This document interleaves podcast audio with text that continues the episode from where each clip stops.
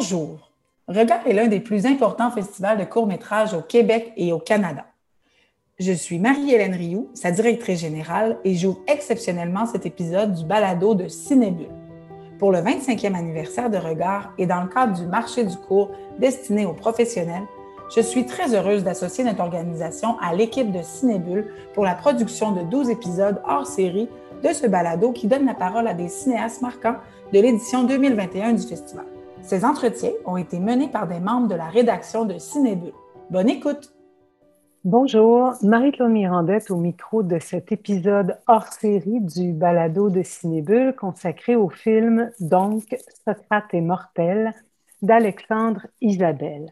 Alors, petit topo pour commencer. Dans ce court-métrage d'une douzaine de minutes divisé en trois chapitres intimement imbriqués, on assiste d'abord à l'inauguration du site d'un projet de Léoduc, suivi d'un exposé de Louise, Eve Landry, prof de philo, sur le thème du sophisme.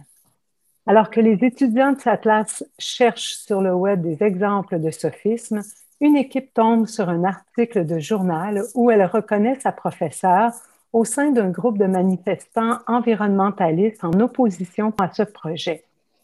Prenant le, taureau par les cornes, Louise va décider de se servir des commentaires générés par cet article pour inviter ses étudiants à débusquer les ce qui ne sera pas du goût de tous, à commencer par la direction du collège.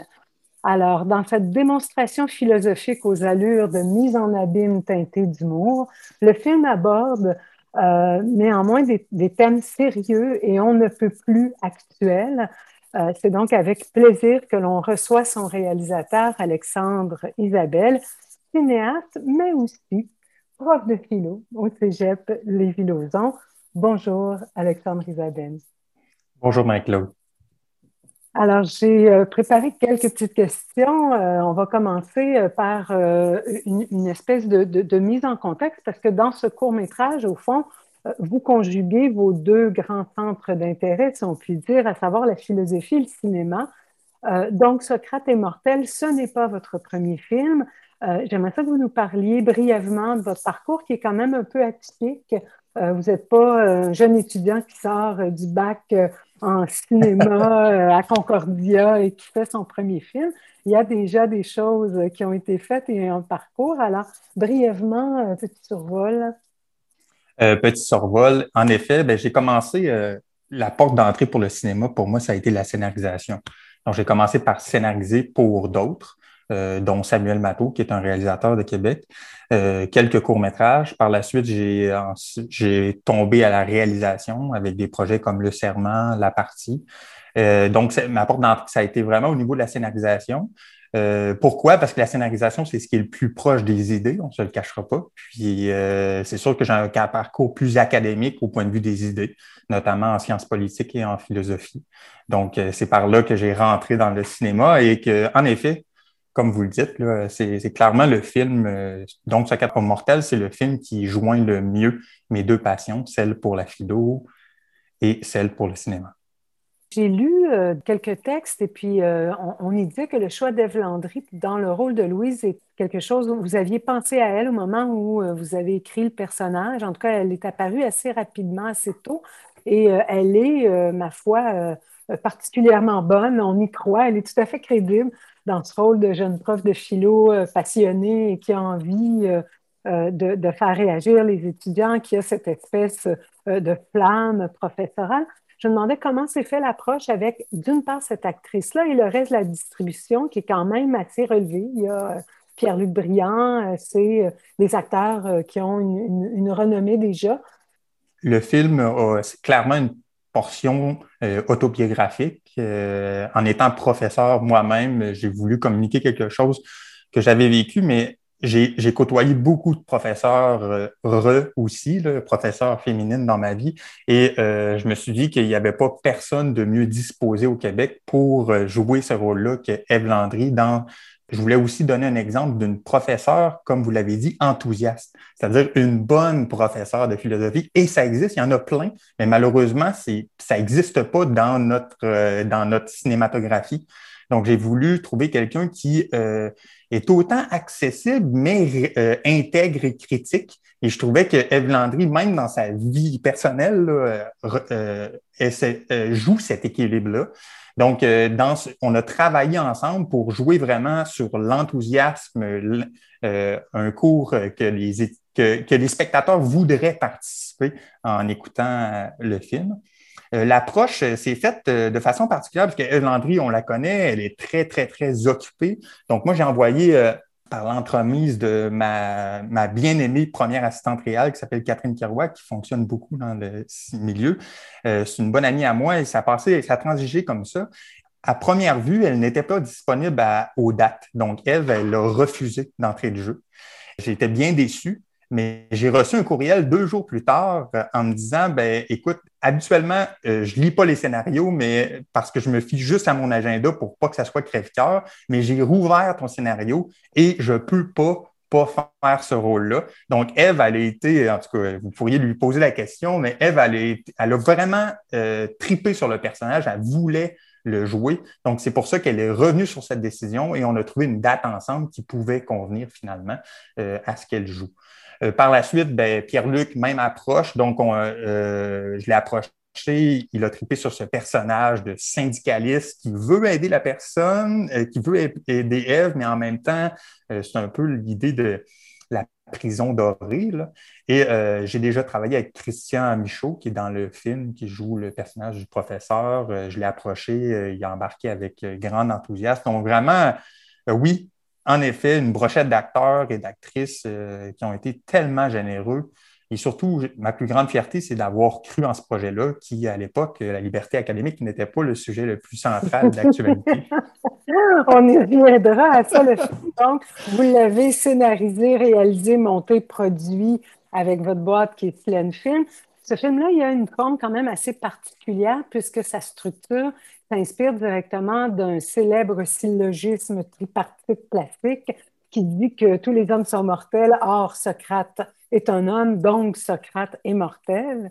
Euh, le syllogisme euh, rattache justement votre film à un exposé philosophique par le recours, je dirais, à une espèce de démonstration concrète d'un précepte. Et c'est ce que euh, fait Louise avec les étudiants dans le cours, où elle leur demande, au fond, d'être ces espèces de, d'espions socratiques euh, et de partir dans la cité euh, à, la, conquête des syllogismes. Elle, les envoie carrément à la chasse au, sophisme, pardon, au syllogisme. Est-ce que vous voyez justement votre film comme une espèce d'application, euh, je dirais, concrète d'un précepte philosophique ou d'un cours de philosophie appliqué de ce à quoi ça sert la philosophie? C'est une sacrée bonne question. Moi, je passe ma vie en tant que prof à dire que ça sert à quoi. Et euh, finalement, ça marche. Mais euh, très bonne question. Le film, je pense que une anecdote, des fois, ça montre, ça démontre qu'est-ce qui se cache derrière. Mais tu sais, j'ai longtemps réfléchi, est-ce que le film doit s'appeler donc Socrate est mortel ou le film doit s'appeler juste Socrate est mortel?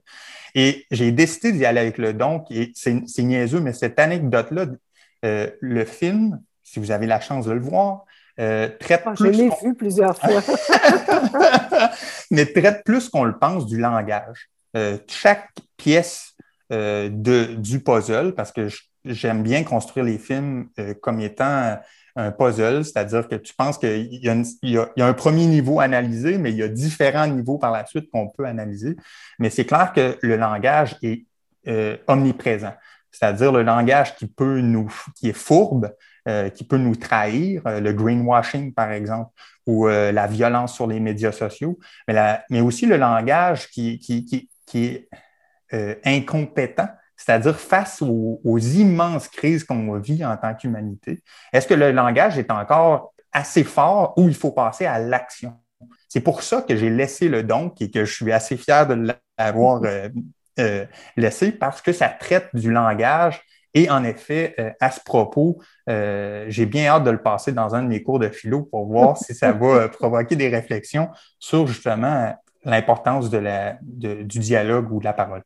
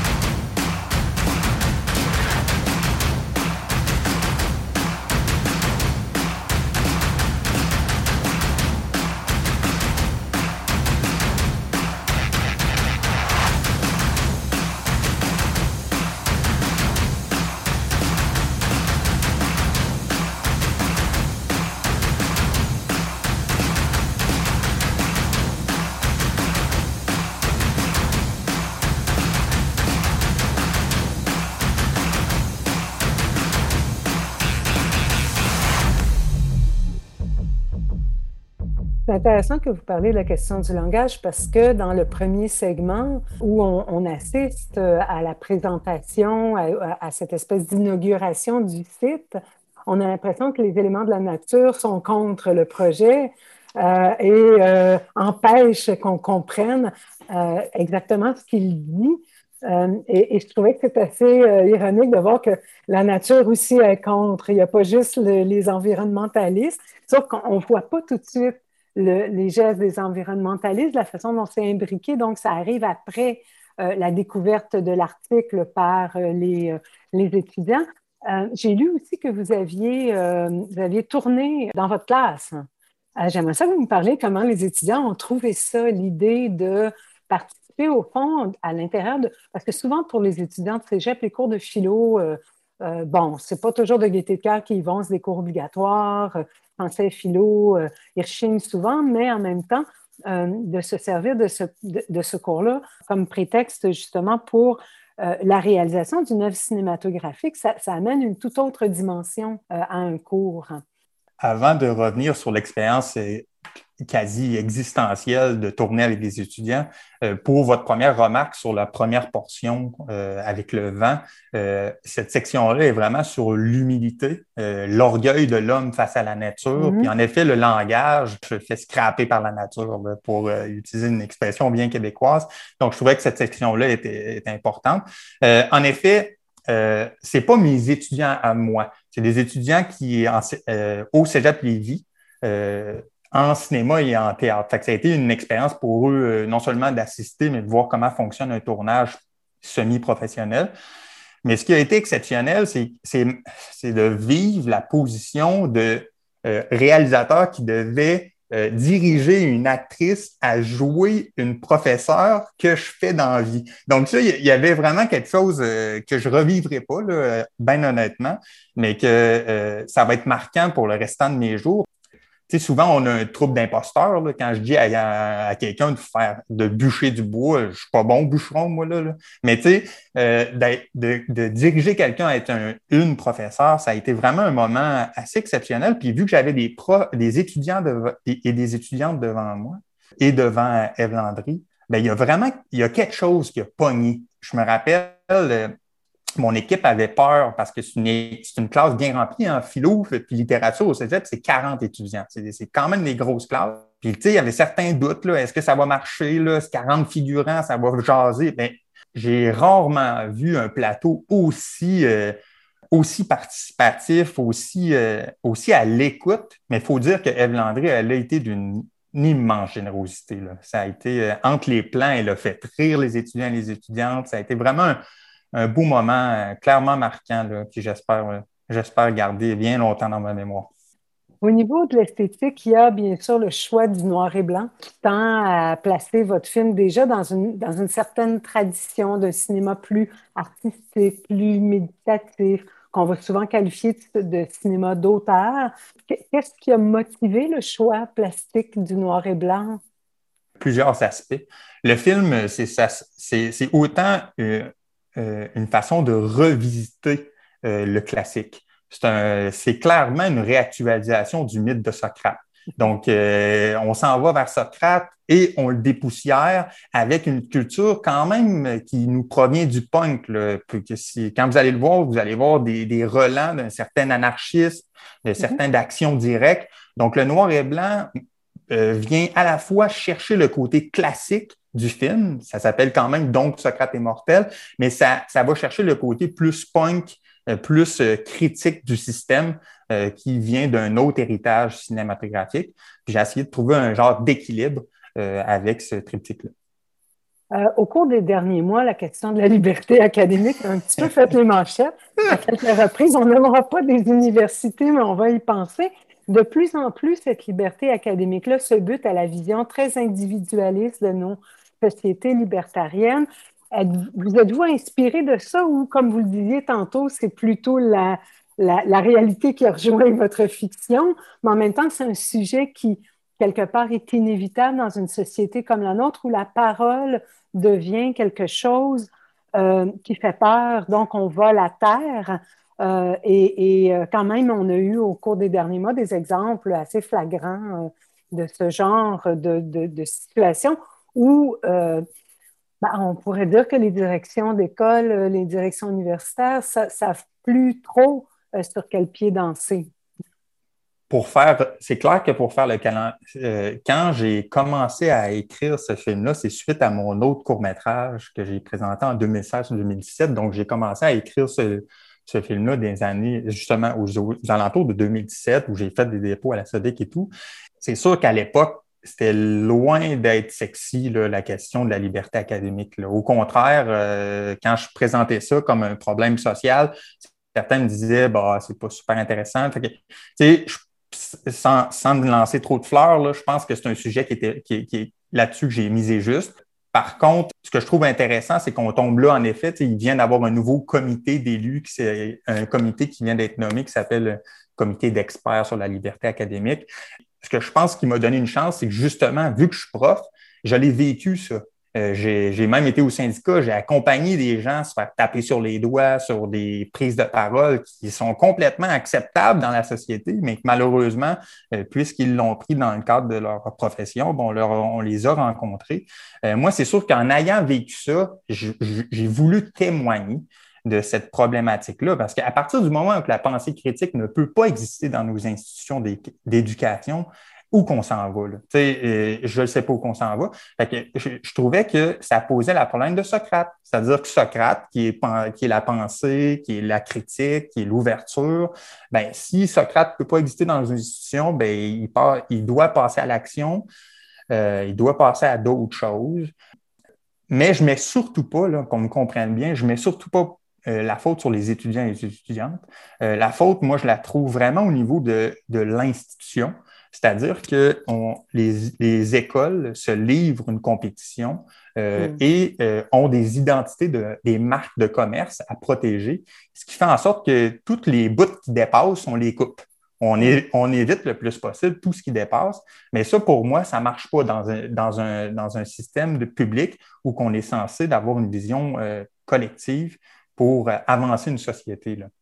Vous répondez déjà partiellement à ma prochaine question parce que c'était justement sur la question de la place de l'éducation dans un monde où le droit individuel et le clientélisme institutionnel, basé sur cette idée d'une espèce de libre compétition entre institutions et une espèce d'obsession de, rentabilité de l'éducation, c'est un drôle de phénomène qui gruge quelque part chaque jour davantage les piliers d'une éducation devrait être basé sur le développement du citoyen et de son libre arbitre, de sa capacité, au fond, de former son jugement critique pour devenir dans la cité un bon citoyen.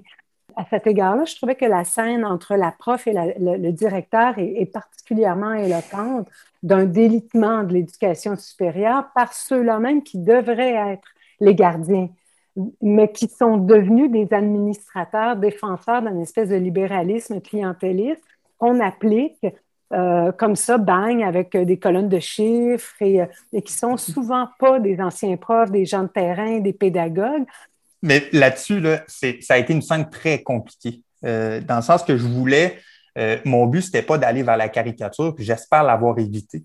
Je comprends aussi la position des directeurs et directrices, qui n'est pas, c'est pas une position facile non plus, parce qu'il y a une pression veut, veut pas, euh, de la part des parents ou quoi que ce soit pour une intervention rapide. Il faut dire que la porosité de nos systèmes d'éducation, nos institutions, notamment à cause des médias sociaux, fait en sorte qu'il y a une frilosité et une intervention plus rapide qui se fait. fait je voulais essayer de trouver une scène.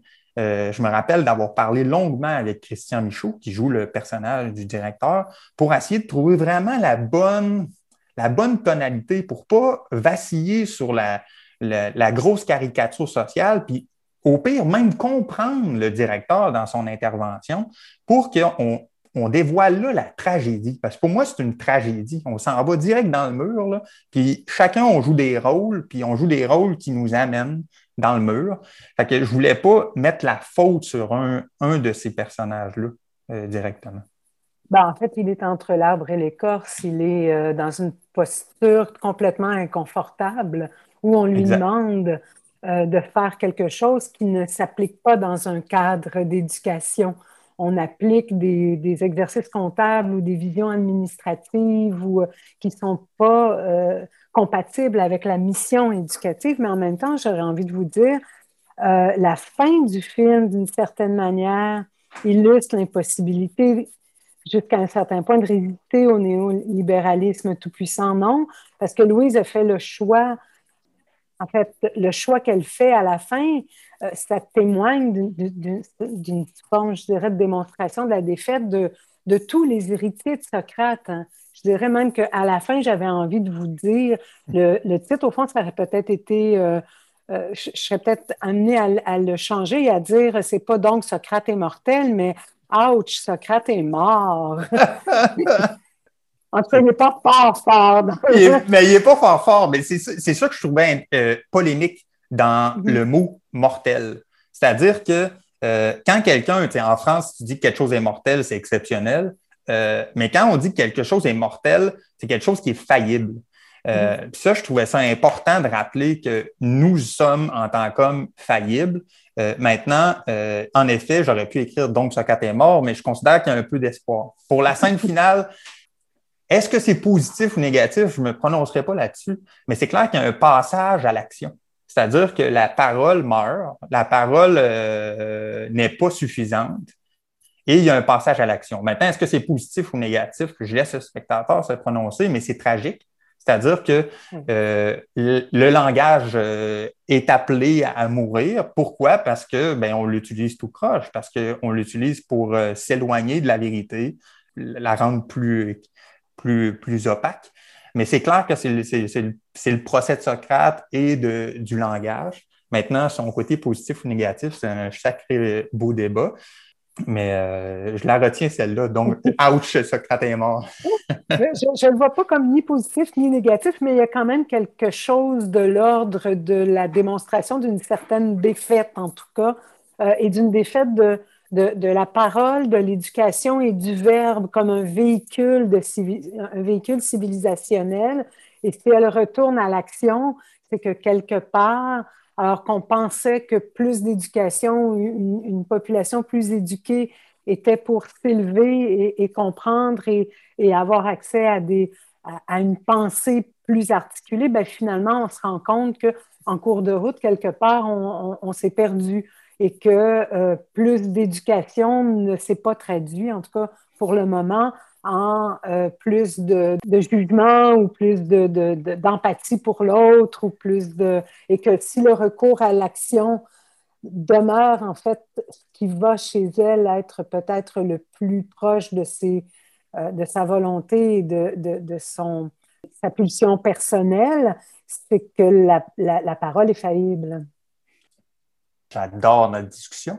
Euh, mais je me suis toujours posé, tu sais, Socrate visait la voie longue avec le dialogue, puis la possibilité avec le langage euh, d'atteindre la vérité. Euh, mais tu sais, si on va du côté d'un autre, autre, héritage, là, Diogène qui disait que non, c'est la voie courte qu'il faut viser, c'est l'action directe, c'est de, de, transformer le système par justement l'action. Cessons de discuter, passons à l'acte. Euh, c'est clair qu'elle s'en va vers une tradition. À la fin, on, on, divulgage pas mal d'informations en ce moment, mais c'est clair qu'elle s'en va vers, euh, vers euh, l'action. Est-ce que l'éducation doit passer par la parole ou doit passer par l'action? C'est un peu. Est-ce que c'est la perte de l'éducation ou au contraire la renaissance de l'éducation parce qu'on considère que dorénavant, l'homme est mortel? l'homme et la nature, par le fait même, ont un caractère mortel qu'on doit défendre par l'action et non pas juste par les paroles. Hmm, on va s'en aller dans un, néo-anarchisme. On continue comme ça. J'espère que ça donne le goût, en tout cas, de regarder le film. J'espère qu'on n'en a pas trop divulgué tout en en disant toujours la, difficulté. Euh, en tout cas, c'est un film qui vaut la peine euh, d'être découvert, même si euh, on n'aimait pas ses cours de philo au cégep. Euh, c'est pas un prérequis avoir aimé la philo. Alors, ben, je vous remercie beaucoup Alexandre Isabelle et je vous souhaite un bon festival. Bien, merci beaucoup, Marie-Claude, pour euh, tout l'exercice et euh, au plaisir de dialoguer à nouveau. Ça me fait plaisir. Alors, c'était Marie-Claude Mirandette au micro du balado de Cinébule. Je vous dis à bientôt. C'est ainsi que se termine cet épisode spécial du balado de Cinébule. En plus de leur présentation à regard au Saguenay du 7 au 13 juin, les films abordés dans ces hors-séries seront proposés du 14 au 27 juin sur la plateforme Regard en ligne.